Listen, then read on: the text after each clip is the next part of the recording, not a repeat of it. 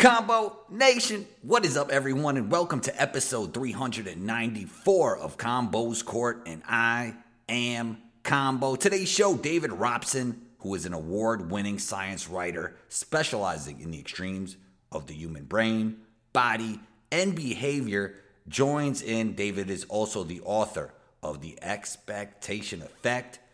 On today's show, David shares his thoughts on the correlation between visualization and strength, how placebo can enhance athletic performance, and how expectations can affect lifespan. Intro music by Luca Beats. Let's get into it.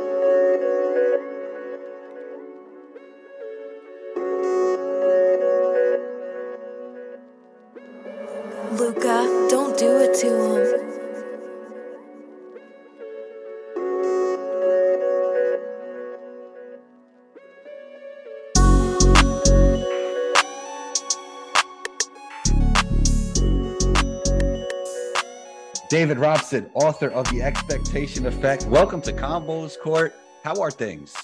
Yeah, really good, thanks. You know, we've had a bit of a heat wave here in the UK, but it's um, quite stormy at the moment. So, yeah, hopefully it'll cool down soon. Heat wave here as well. I read the book, fantastic book. Actually, bought one for my mom as well. Thank you so much for writing it. In the inside cover of the book, it says, What you believe can make it so. And in this book, I feel like you provide a lot of scientific research that supports this. Mm, yeah, totally. I mean, it's based on you know hundreds of these peer-reviewed articles. You know, it's very carefully controlled research. So even though I think the premise um, that your expectations can shape outcomes in your life sounds quite like a kind of woo-woo kind of pseudoscience, actually, there's a very big evidence base behind it. Tell me more about the study where people actually visualize working out and then they got stronger. Yeah, I mean, this is just one example of like a result that sounds kind of ludicrous, but actually, when you look at both the evidence and then the scientific theory behind it, it makes a lot of sense. Um, so, essentially, you know, just to kind of summarize that study, these participants were asked to um, spend uh, about a month just imagining that they were doing kind of weightlifting, like just lifting heavy objects. You know, if they weren't experienced like at the gym, just to imagine they were lifting up like a heavy table for a few minutes every day. Um, the control group weren't asked to kind of do any mental exercise um, in that manner, and they, you know, none of them were kind of asked to go to the gym to actually practice.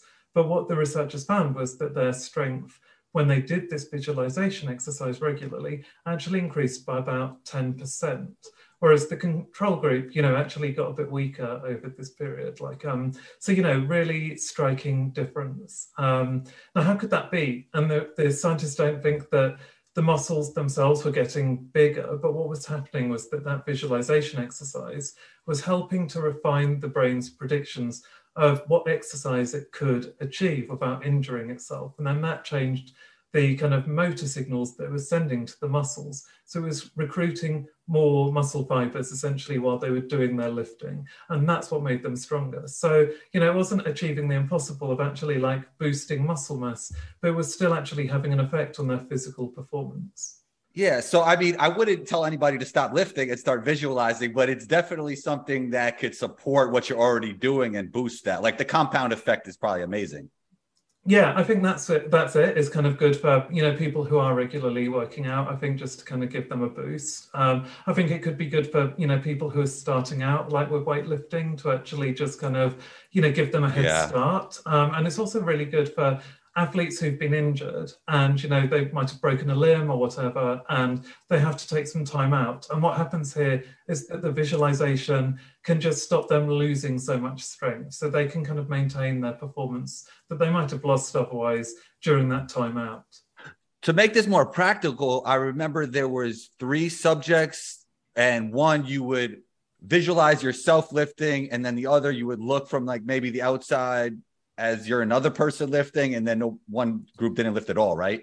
Yeah, that's right. So actually, the type of visualization did seem to matter, and you saw the maximum effects when you were doing it from an internal point of view. So you know, it's like you're imagining it in the first person, like you could actually see yourself kind of lifting it up from as if you were doing the exercise in the moment. Um, what was less effective was doing it as if you were kind of a fly on the wall. So kind of looking outside your body and seeing yourself do those exercises. That's not so immediate, you know, that's almost like distanced as if you're just watching another right. person. So that's not really helping the brain to build these new, more efficient kind of movements and commands in the same way.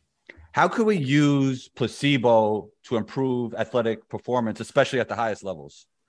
Yeah, I mean, you know, there's again lots of research showing that placebos do have a big effect on sports performance. Um, you know, another study very similar to the visualization study kind of gave these weightlifters um, a shot of decaf. Um, like had they told the people it was like highly caffeinated, but it's actually decaffeinated. This shot of coffee. Um, and you know what happened was that actually those athletes kind of increased their strength enormously, and actually more than people had really been given the caffeinated drink, but um, were told it was a placebo. So, you know, the expectations there were having a huge effect independently of any chemical effect of the, the, the coffee. And we know that even some performance enhancing drugs seem to have a lot of their benefits from the expectation rather than the actual substance. Um, but, you know, I think like the big challenge here is that how can you benefit?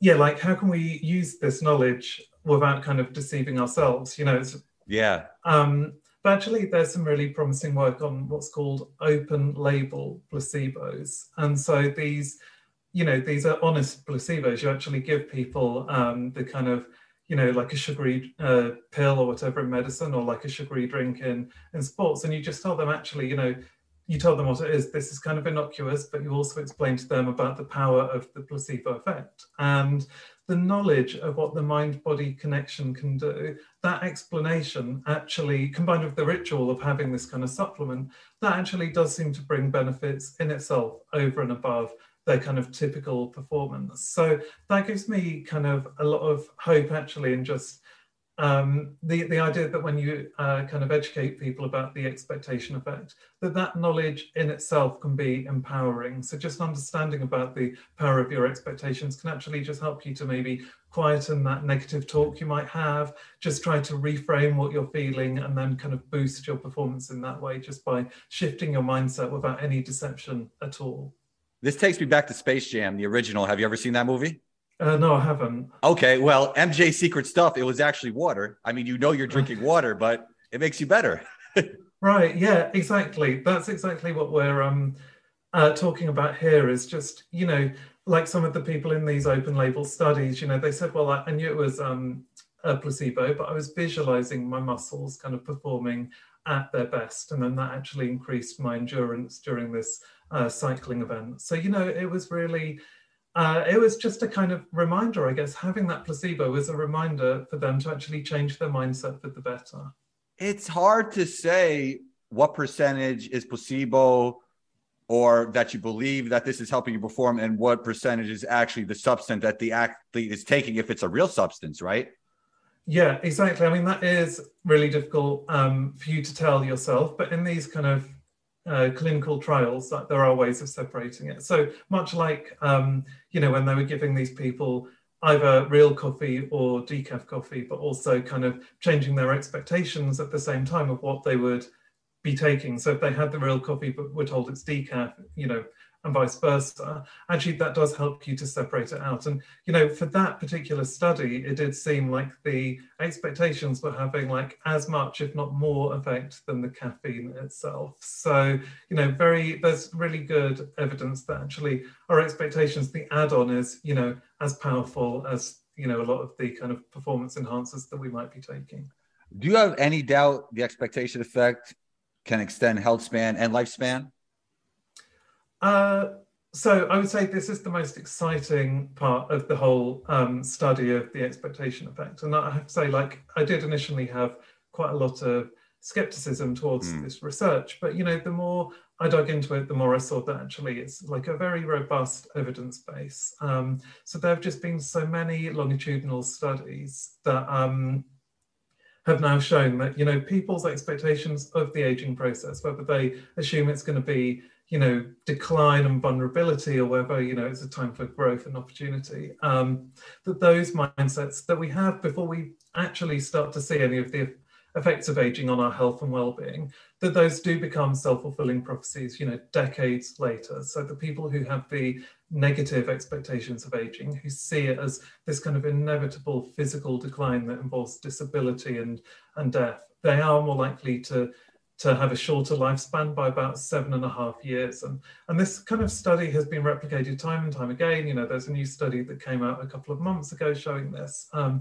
the scientists have tried to control for all other kind of factors. And we, we do kind of note that obviously if you have a positive mindset, you're more likely to look after your health. So, you know, you're more likely to do exercise, you're more likely to eat healthily. And that's, you know, important. That's an important mechanism for the self-fulfilling prophecy. But then independently of that, we know that there's a physiological mechanism that has all to do with your kind of stress response. And essentially, if you assume that as you're getting older, that you're going to become uh, more vulnerable, then all of the challenges in life become more stressful. And that stress response raises cortisol, it increases inflammation, and then that has a knock on effect on your tissues. It increases the kind of wear and tear. And we can even see those changes then down to inside the cells, things like the epigenetic markers of aging are accelerated if you have this negative view of aging. And so when I look at all of that evidence base combined, I find it as convincing as a lot of the evidence for you know, epidemiological studies looking at diet, for example, or even looking at physical activity. Like it really does seem to be a big, robust evidence base now. So for me, I'm pretty convinced by that. And I think the main challenge now is really looking for good kind of psychological therapies that can help people to develop the more positive mindset of aging to improve their health as they get older. Do you believe it could be the same with athletes? Like, let's say an athlete gets on the wrong side of 30, but they believe that they're not declining. Do you think that could change things from inside their body from a cellular and biological level? Yeah, I really do. Because we know that expectations of our own physical fitness, you know, regardless of age, actually have a big effect on you know physiological measures. Um, so you know people who've been told that they have like a beneficial gene variant or a kind of uh, like toxic gene variant um, that will inhibit their exercise and their ability to exercise. We know that you know implanting those beliefs in people actually changes their um, kind of measures of their fitness. So things like the gas exchange within their lungs kind of how how their perception of their exertion, you know, how um, how hard they feel like they've been working out, their feelings of exhaustion, and also their endurance. So we know that those expectations do.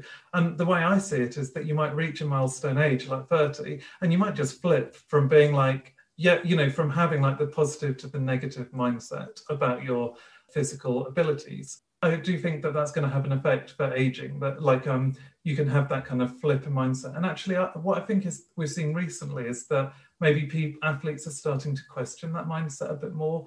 And if you look at someone like Serena Williams, um, like I know she's now announced that she will be retiring soon, but I think what's really important there is that actually she has still been performing at a really high level for like, you know, probably a decade after a lot of athletes, you know, from 20 years ago, someone like Steffi Graf, who I can't remember when she retired, but she can't have been much older than 30 when she retired, if that.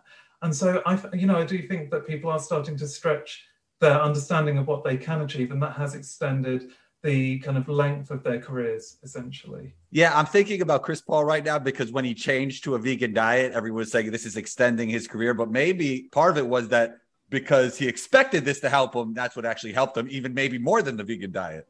Yeah, you know, that's what I think. We have all of these kind of um, new kind of uh, lifestyle changes that we might make that can, right. I think, you know, part of their benefit, again, you know, like the sports supplements, part of their benefit may be directly from the physiological changes. Um, but I think a lot of it also is just that it's giving you this kind of new mindset. It's helping you to feel that your aging is within your control. And we know that those beliefs, you know, if you believe that you have the power to kind of control your fitness, that that can in itself be beneficial. Um, and then we also know that the um, that actually, you know, it's doing things like reducing the stress response, that feeling of empowerment that is then going to help you to perform at your best. So yeah, I think with almost anything we do for our health, actually, expectation is an important part, but that doesn't mean that the actual kind of lifestyle changes aren't equally important too. It's just we want a more kind of holistic view of what's going on there. So there was some incredible studies on elderly people in your book let's say if an elderly person believes that it's inevitable for them to get dementia because a lot of their family members have had it as well. How much does that increase their chances in actually getting dementia? Mm. So again, you know, like we do know that if you have a high genetic risk, um, you are, in general, on average, more likely to develop dementia than people who don't have the genetic risk. You know, we know a lot now about those gene variants and kind of what they're doing to things like the body's metabolism and how that can relate to the buildup of the, you know, amyloid plaques in the brain and the kind of tau proteins, you know, all of these things. So no doubt that genetic risk does play a role. But actually what you see is that if people have those positive views of aging, then the impact of the genetic risk is like much less, essentially. So if you have the positive um, views of aging, it actually cuts your risk of developing dementia in half. And that is equally true for whether you have the high genetic risk or not. So it is powerful. And yeah, I think if you've seen all the people around you developing dementia, then that could, you know, exacerbate the genetic risk. Well, especially especially if it's family, right? Yeah, exactly. Yeah. Yeah, yeah. So definitely that's going to be that that's going to make it much harder for you to develop the more positive view of aging. And how extensive is the scientific research on that?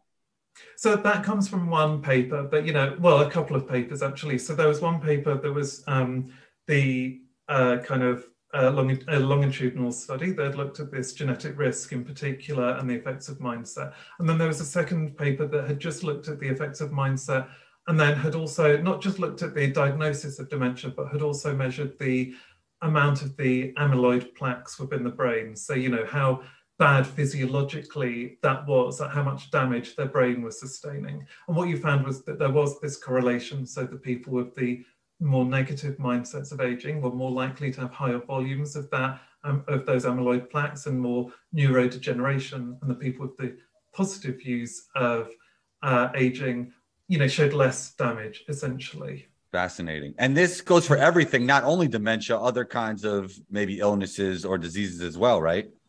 It does, you know, things like cardiovascular disease. Um, yeah, I mean, I would say those are the main two, actually. Um, and then just like general kind of illness. But I think, but what I think here is that we know that both um, cardiovascular disease and uh, dementia, you know, they are actually um, one of the big mechanisms for both of those is bodily inflammation. And we know that that can be linked to stress, which is why I find this the mechanism here is so plausible because your mindset is going to affect how stressed you feel about you know everyday life. That's going to affect inflammation and then that's going to cause the tis- tissue damage, uh, damage whether that's in your brain or in your cardiovascular system. Thank you so much for taking the time david. Before you get out here tell me more about your first book because i didn't get to read that one yet.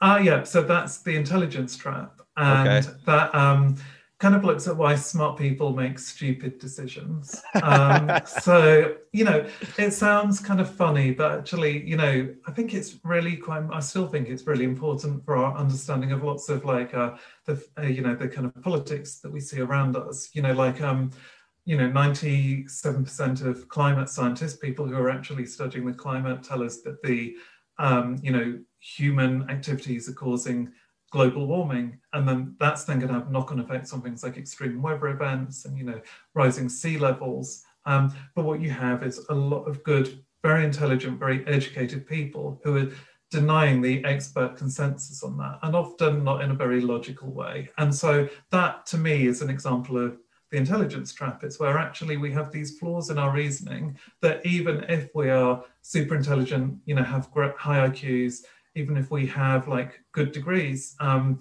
we still manage to find ways to kind of um, read the evidence how we want to read it rather than, um, you know, trying to look at it in a more open-minded kind of way. It's also really important, no matter how high your IQ is, is how to read people, right? Like emotional so, IQ. Yeah, yeah, there's that, you know, a huge amount of work on what's called practical intelligence. And by that, I don't yeah. mean, I don't just mean, you know, like whether you're good at, you know, like, um, you know mechanical stuff or whatever but actually practical intelligence is also just like you know you've got a goal and you might have the analytical intelligence to achieve that goal but can you actually do all of the things that you need to get from a to b things like prioritizing tasks um, you know getting people to work with you rather than against you like you said like interpersonal yeah. skills you mm-hmm. know um, planning you know all of these things um, and what we find is that actually the analytical intelligence, so you know IQ, um, essentially IQ, that doesn't correlate very well with this practical intelligence. And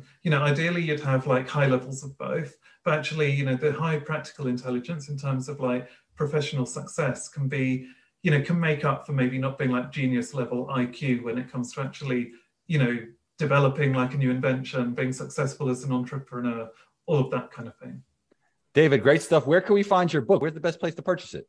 Okay, I hate to say Amazon, um, but you know, Amazon.com will definitely they're very reliable. Stock it. yeah, exactly. So, but actually, you know, Barnes and Noble, like essentially, like all you know, all book chains should be stocking it, and also independent bookshops. So, yeah, I'd really just you know go to your normal supplier and just uh, see if they're stocking it, and if not, you know, try another one. But you can find me at David uh, David Robson me and I've got links to like all of these um, bookshops that do stock it. So yeah, you can check me out there.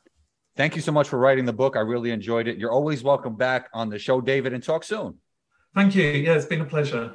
Anytime. Thank you to everyone who listens to the show across the globe. Thank you to David for joining in. We appreciate you. Don't forget to rate, review, and punch down on that subscribe button wherever you tune into Combos Court. If you would like to support this podcast, check out the Combos Court Patreon page. I'll leave a link in the description for that. Share this episode, share with a friend, share it on social media Twitter, Facebook, LinkedIn. Share it on your IG stories and tag me on Instagram at 12combo. Be on the lookout for episode 395 Combo out.